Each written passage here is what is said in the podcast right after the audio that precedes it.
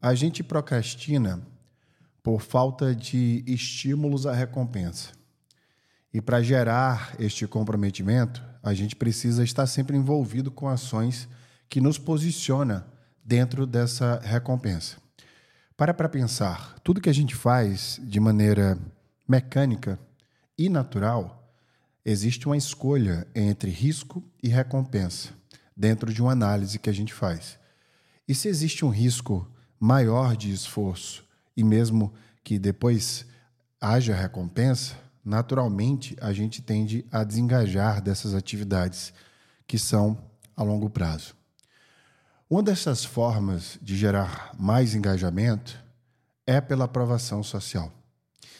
Se a gente depende da aprovação social por sugestão científica para ser feliz, a gente pode utilizar esta parte como uma verdade absoluta, para que a gente replique ela em outros lugares, decisões e experiências que nós temos na vida. Aqui agora, eu quero que a gente replique na doutrina saudável para o cérebro. Se a gente não tem comprometimento a longo prazo, exatamente por enxergarmos apenas a linha de chegada em tudo, a gente precisa se recompensar durante o caminho. Todas as vezes que a gente engaja em qualquer projeto que seja saudável, ou de trabalho, ou na nossa vida com amigos e familiares, a gente sempre vê o objetivo final. Exemplo: se a gente quer fazer uma viagem, a gente sempre se projeta nessa viagem. Se a gente quer correr 5 quilômetros, a gente se projeta ao final desses 5 quilômetros. Se a gente quer ter, por exemplo, algum aspecto físico modificado por exercícios físicos, a gente foca nesse final. Qual é o problema disso? O problema é que se este aspecto final não se aproxima ou não se mostra coerente o tempo inteiro, a gente tende a desengajar. Ou seja, a espera sem o resultado, sem a recompensa, faz com que a gente desengaje. E se nós estamos falando de procrastinação e comprometimento, o elo entre o que faz você procrastinar e se comprometer é a recompensa. Veja que quando você procrastina, teu cérebro está buscando ser recompensado. Então, por isso que a gente precisa entender esse mecanismo e replicá-lo em outras áreas da vida. Em uma pesquisa divulgada pela Harvard Medicine, fazer posts de exercícios físicos, de acordo com a pesquisa, demonstra um estímulo de comprometimento pessoal. Isso porque, à medida que você se expõe publicamente, você está assinando um contrato nesse tecido social de que você está fazendo algo. Então, nessa projeção, você não quer simplesmente ser visto como uma pessoa que falhou. Então, naturalmente, você começa a se motivar por conta desse compromisso público. Devido a essa preocupação com a qualidade desse mesmo tecido social, de acordo com outra pesquisa, a mais longeva de todas, a qual eu já citei aqui, também feita por Harvard, a gente tem como essência da felicidade exatamente essa qualidade de relacionamento que temos, de acordo com sete divisões que eu já gravei anteriormente. Se a gente parar para prestar atenção nessa malha social e como a gente se envolve nesse tecido em relação a esses sete passos, a gente começa a entender que o nosso comprometimento em diversas camadas tem a ver com todas elas. Para para pensar um pouco e pensa em todas as coisas que a, que a gente tem e conquistou, o quanto é importante ter o reconhecimento público delas. A propósito, eu fiquei em um emprego muitos anos, muito mais do que eu gostaria, justamente porque ele me dava o status social. Em todos os lugares que eu chegava, era legal trabalhar para a empresa que eu trabalhava e morar no lugar que eu morava. Até que eu questionei: será que está legal para mim? E a resposta que eu tive foi diferente da reação pública. Então aqui eu faço um questionamento. De todas as coisas que você conquistou, se a gente retirasse o reconhecimento público, social, será que você sentiria o mesmo prazer e o mesmo orgulho de ter conquistado essas coisas? Veja que, ainda na mesma pesquisa da Harvard Medicine, o mesmo ato de postar estimula outras pessoas a fazer o mesmo pelo simples fato delas enxergarem as roupas de esportes desses posts e um ambiente esportivo, por exemplo. Isso estimula a prática em quem não está fazendo aquele exercício. O que isso nos ensina na prática e nos mostra, através dessas pesquisas de cunho comportamental social, para o comprometimento? Que há uma dificuldade em engajar pessoas a terem hábitos saudáveis através de compromissos próprios, através de seus comprometimentos pessoais. Então, se a gente vive uma vida a maior parte do tempo devido ao nosso código genético e à classe que pertencemos, a gente precisa entender como se relacionar com ela. Então, a proposta que eu faço para que a gente pense dentro desse comprometimento é: se nós temos dificuldade de nos comprometermos com ações que vão nos levar sozinhas a um objetivo final, a gente precisa tornar essa ação social. Isso porque a gente quer educar sempre as pessoas pela lógica. E quando a gente educa as pessoas pelo senso lógico, pelo nosso córtex pré-frontal, comunicando para ele, para essa parte racional do cérebro, a gente não tem um entendimento da comunicação que nós estamos querendo passar para outra pessoa. Está claro para a gente a importância das coisas, de como a gente deve se comprometer, mas nem sempre para aquela pessoa que está nos ouvindo. É por isso que existe uma dificuldade muito grande da classe médica, psicológica, social e antropológica de educar as pessoas em qualquer instância da vida. Porque a educação pela lógica faz com que você enxergue muito mais o esforço do que o resultado. Lembra que eu iniciei este episódio falando que a gente busca recompensa em tudo? Como é que a gente pode ativar a recompensa nas pessoas através da comunicação? Veja que o próprio sistema de recompensa é composto ainda por outras áreas do cérebro, como o núcleo accumbens, conhecido como núcleo do prazer, e a área tegmentar ventral, que é a raiz da dopamina, o neurotransmissor da recompensa. Aqui eu estou sugerindo de que existe uma contribuição muito maior do subconsciente do que do, do que do próprio consciente. Então, a nossa comunicação, apesar de ter um tom consciente, porque nós somos seres conscientes, ela precisa flertar de maneira profunda com a nossa subconsciência. A gente precisa comunicar para o subconsciente através de estímulos de recompensa. Isso acontece porque a gente quer sempre se conectar as nossas raízes de forma natural. Em outras palavras, ao invés de explicar a importância do hábito ou de pequenas vitórias, a gente precisa fazer com que as pessoas criem mecanismos que interferem não apenas em suas percepções sociais, não apenas na questão comportamental, mas principalmente na fisiológica. Se a gente sabe que todo ser humano é imediatista, por exemplo, como é que a gente pode criar um processo de ganho imediato em projetos saudáveis a longo prazo?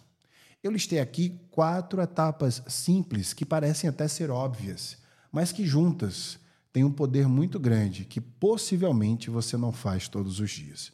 O primeiro é sempre desenhar claramente aquilo que você quer. Quando você está indo dormir, é bom você se questionar o que seria o próximo dia ideal para você. Por exemplo, hoje eu planejei ontem, mas planejei de uma maneira orgânica, natural. O que, que eu queria do dia de hoje?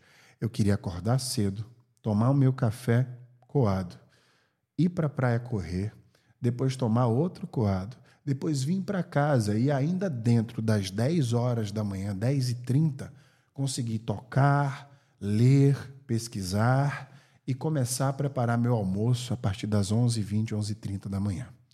Veja, eu fiz exatamente tudo isso, com a diferença mínima de horário mais para frente. Só que tudo que eu planejei, naturalmente, foi se encaixando uma maneira tranquila, sem seguir um roteiro engessado. Porque eu poderia ter ficado na praia, por exemplo, e almoçado por lá, decidi voltar e fazer alguma coisa em casa, porque eu sabia que eu iria sentir prazer enquanto alguma coisa estava no, no fogo, por exemplo, eu fui tocar um pouco. Enfim, me envolvi, acendi um incenso com os ambientes da casa que eu gostaria de me envolver. Inclusive, a gravação desse podcast foi planejada também antes de eu ir dormir ontem. Então, eu acordei neste dia sabendo o que eu queria dele. Você pode fazer isso durante a semana, o mês. Eu faço hoje todos os dias. O que é que eu espero do dia de amanhã? Depois eu preciso reconhecer minhas pequenas derrotas diárias e semanais. O que é que eu não conquistei hoje? O que é que eu gostaria de ter feito que não fiz? O que é que foi mais difícil? O que é que eu procrastinei? Por que, que eu procrastinei? Ao fazer isso, você não só está dando consciência a si mesmo sobre um ato que você poderia melhorar, como você está criando naturalmente um futuro onde você percebe sua falha. Tem uma pergunta que eu faço no curso que eu tenho de Neurostorytelling na Become School, que inclusive é a produtora desse podcast. Você pode achar no Instagram ela por become.school, escola em inglês, onde eu falo é preciso projetar um futuro onde nós falhamos na construção da comunicação. Isso faz com que a gente leve as pessoas, a percepção delas, para a falha. E elas projetam essa sensação no futuro. E é engraçado falar sobre isso agora, porque voltando para os estímulos dos posts que eu falei sobre o comprometimento público, que você pode levar isso para a alimentação, para o seu trabalho, para um projeto social, para um projeto de trabalho da empresa.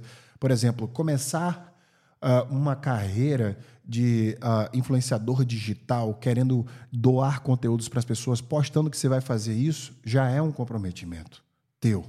Ou seja, você começa naturalmente a entrar nesse aspecto por fazer essa assinatura de contrato público. Existe no cérebro da gente o neurônio espelho, o sistema de neurônio espelho a propósito, que basicamente consiste uh, na projeção de ações enquanto a gente observa alguém fazendo algo. Funciona como se este neurônio projetasse aquela ação no nosso cérebro apenas pela observação. Ou seja, ver alguém fazendo algo faz com que você consiga projetar aquela ação como se você estivesse fazendo sem necessariamente você fazer aquele ato. Então, assistir pessoas fazendo aquilo que você quer é uma estratégia para você se projetar. Se você não conseguir, por exemplo, ir treinar seu tênis ou a sua corrida ou ir para a academia, eu faço isso sempre.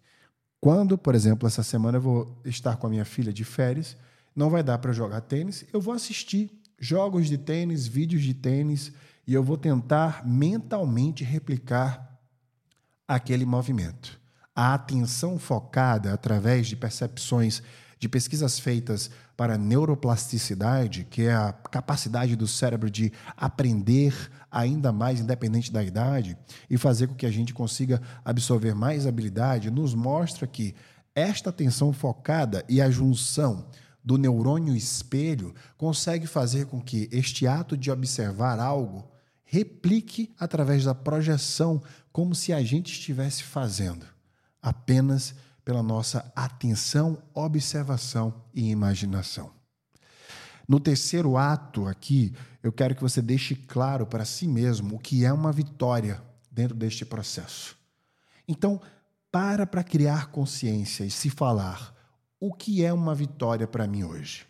Se eu conseguir isso hoje, neste dia ou nesta semana, será para mim uma vitória de acordo com o objetivo final que eu quero chegar e que eu tenho no futuro. Eu fazia muito isso quando eu queria fazer o meu primeiro intercâmbio e eu já queria chegar lá fluente em inglês. Eu tinha 17, 18 anos mais ou menos quando eu comecei a planejar ele e eu comecei a todas as semanas a aprender coisas novas na língua inglesa. Eu lembro que toda semana eu fazia um resumo para as pessoas próximas a mim do que eu tinha aprendido. O cérebro absorve na maior parte do tempo, com uma potência muito maior, aquilo que você ensina. Então, tudo que você aprende ou que cria consciência, na hora que você fala para as outras pessoas, você está absorvendo aquela aprendizagem também. Então, este ato é super importante para que você aprenda a doutrinar teu cérebro através do que está acontecendo na tua vida. Por fim, o quarto passo que eu quero te alertar é que você deve se recompensar a cada dia. Wesley, mas como é que eu posso gerar uma recompensa a mim a cada dia? Veja, se a gente é imediatista e busca a recompensa o tempo inteiro, a única forma que a gente vai se comprometer com alguma coisa é se a gente se recompensar todos os dias. Senão a gente vai procrastinar. E a procrastinação é teu cérebro te falando: ei, já que você não está fazendo coisas para se recompensar, eu vou te obrigar a buscar essa recompensa. E aí ele procrastina. Então, já que você quer evitar a procrastinação e aumentar o seu comprometimento, você precisa exatamente se antecipar a este movimento natural neurológico e doar essa recompensa. Sabe como você faz isso? Com experiências. Pare de ficar tomando cerveja ou um vinho e falando para si mesmo que você está celebrando. Não que você não possa fazer isso, mas não faça isso o tempo inteiro, porque você está doutrinando o teu cérebro a entender que quando você conquistar alguma coisa, você vai ingerir álcool, o que a gente sabe que não é saudável. Então, que tal você, numa celebração, tentar fazer alguma experiência que você goste, como por exemplo, no meu caso, eu adoro café. Então hoje eu corri pela primeira vez 7 quilômetros na minha vida. O que é que eu fui fazer? Eu fui para a melhor cafeteria que eu frequento aqui em Maceió e tomei um café coado. Eu me dei essa experiência e me imaginei naquilo ali porque justamente eu corri aqueles 7 quilômetros. Eu comprei algo para comer hoje e tomar um café esta tarde saudável, inclusive, e uma coisa que eu adoro comer, que é um doce de coco chamado brasileira, aqui em Maceió, aqui no Nordeste, a gente se doa essas experiências saudáveis para que justamente possa doutrinar o nosso cérebro de que estamos fazendo algo correto, se recompensando por isso e com alguma coisa que continuamente vai te tornar alguém melhor. Veja que você pode, por vezes, comer qualquer outra coisa que seja hiperpalatável e não seja tão saudável assim. Mas o que você faz a maior parte do tempo é o que você vai se transformando e o que vai gerar maior parte do teu comprometimento. Se você fala para o teu cérebro que comer uma salada mais elaborada, por exemplo, é a tua recompensa naquele dia, por mais que você não seja tão fã de salada e não ache aquilo tão prazeroso, à medida que você sempre for fazendo aquilo para ativar esse mecanismo de recompensa, ele vai se adaptando. Tem um livro, uh, acredito que em português chame-se O Cérebro se Recria, que se recria, que é fantástico. E eu estou relendo ele pela terceira vez. O terceiro, aliás, o segundo capítulo termina de maneira maravilhosa, onde o autor, um neurocientista, fala: sabe quando, de maneira analógica e fazendo uma análise, uma analogia à compreensão, nossos professores falavam que nosso cérebro funciona como um músculo? Isso não é apenas uma analogia, isso é uma realidade. O nosso cérebro funciona como um músculo. E o nome da ciência que descobriu isso é a neuroplasticidade. Através da plasticidade neural, a gente consegue absorver novas habilidades e novas informações. E essa doutrina acontece nessas experiências que a gente vai se causando ao longo de cada dia. Se sabemos que a resposta para a felicidade, de acordo com a pesquisa mais longeva da história feita por Harvard, é a aptidão social, para que a gente tenha hábitos mais saudáveis e consiga engajar, se comprometer com estes projetos a longo prazo, interpretar eles como uma conquista desde o princípio, a gente precisa andar com pessoas que têm esses hábitos saudáveis. Mas não se engane. Não é preciso andar com essas pessoas apenas porque elas sozinhas vão nos estimular, porque elas são saudáveis. Não. Mas é preciso conviver com elas para que a gente possa sorrir com elas, fofocar com elas, conversar, desabafar com elas e ter toda uma construção social ao lado dessas pessoas, porque de forma natural estes ambientes vão estimular a felicidade. E como essas pessoas têm hábitos saudáveis, estão frequentando lugares saudáveis, comendo coisas saudáveis, celebrando de forma saudável, se exercitando, a gente vai se envolvendo com aquele ambiente. Não é para ser doloroso, não é no pain, no gain. É no brain, no gain. A gente precisa fazer escolhas inteligentes, não escolhas com esforço.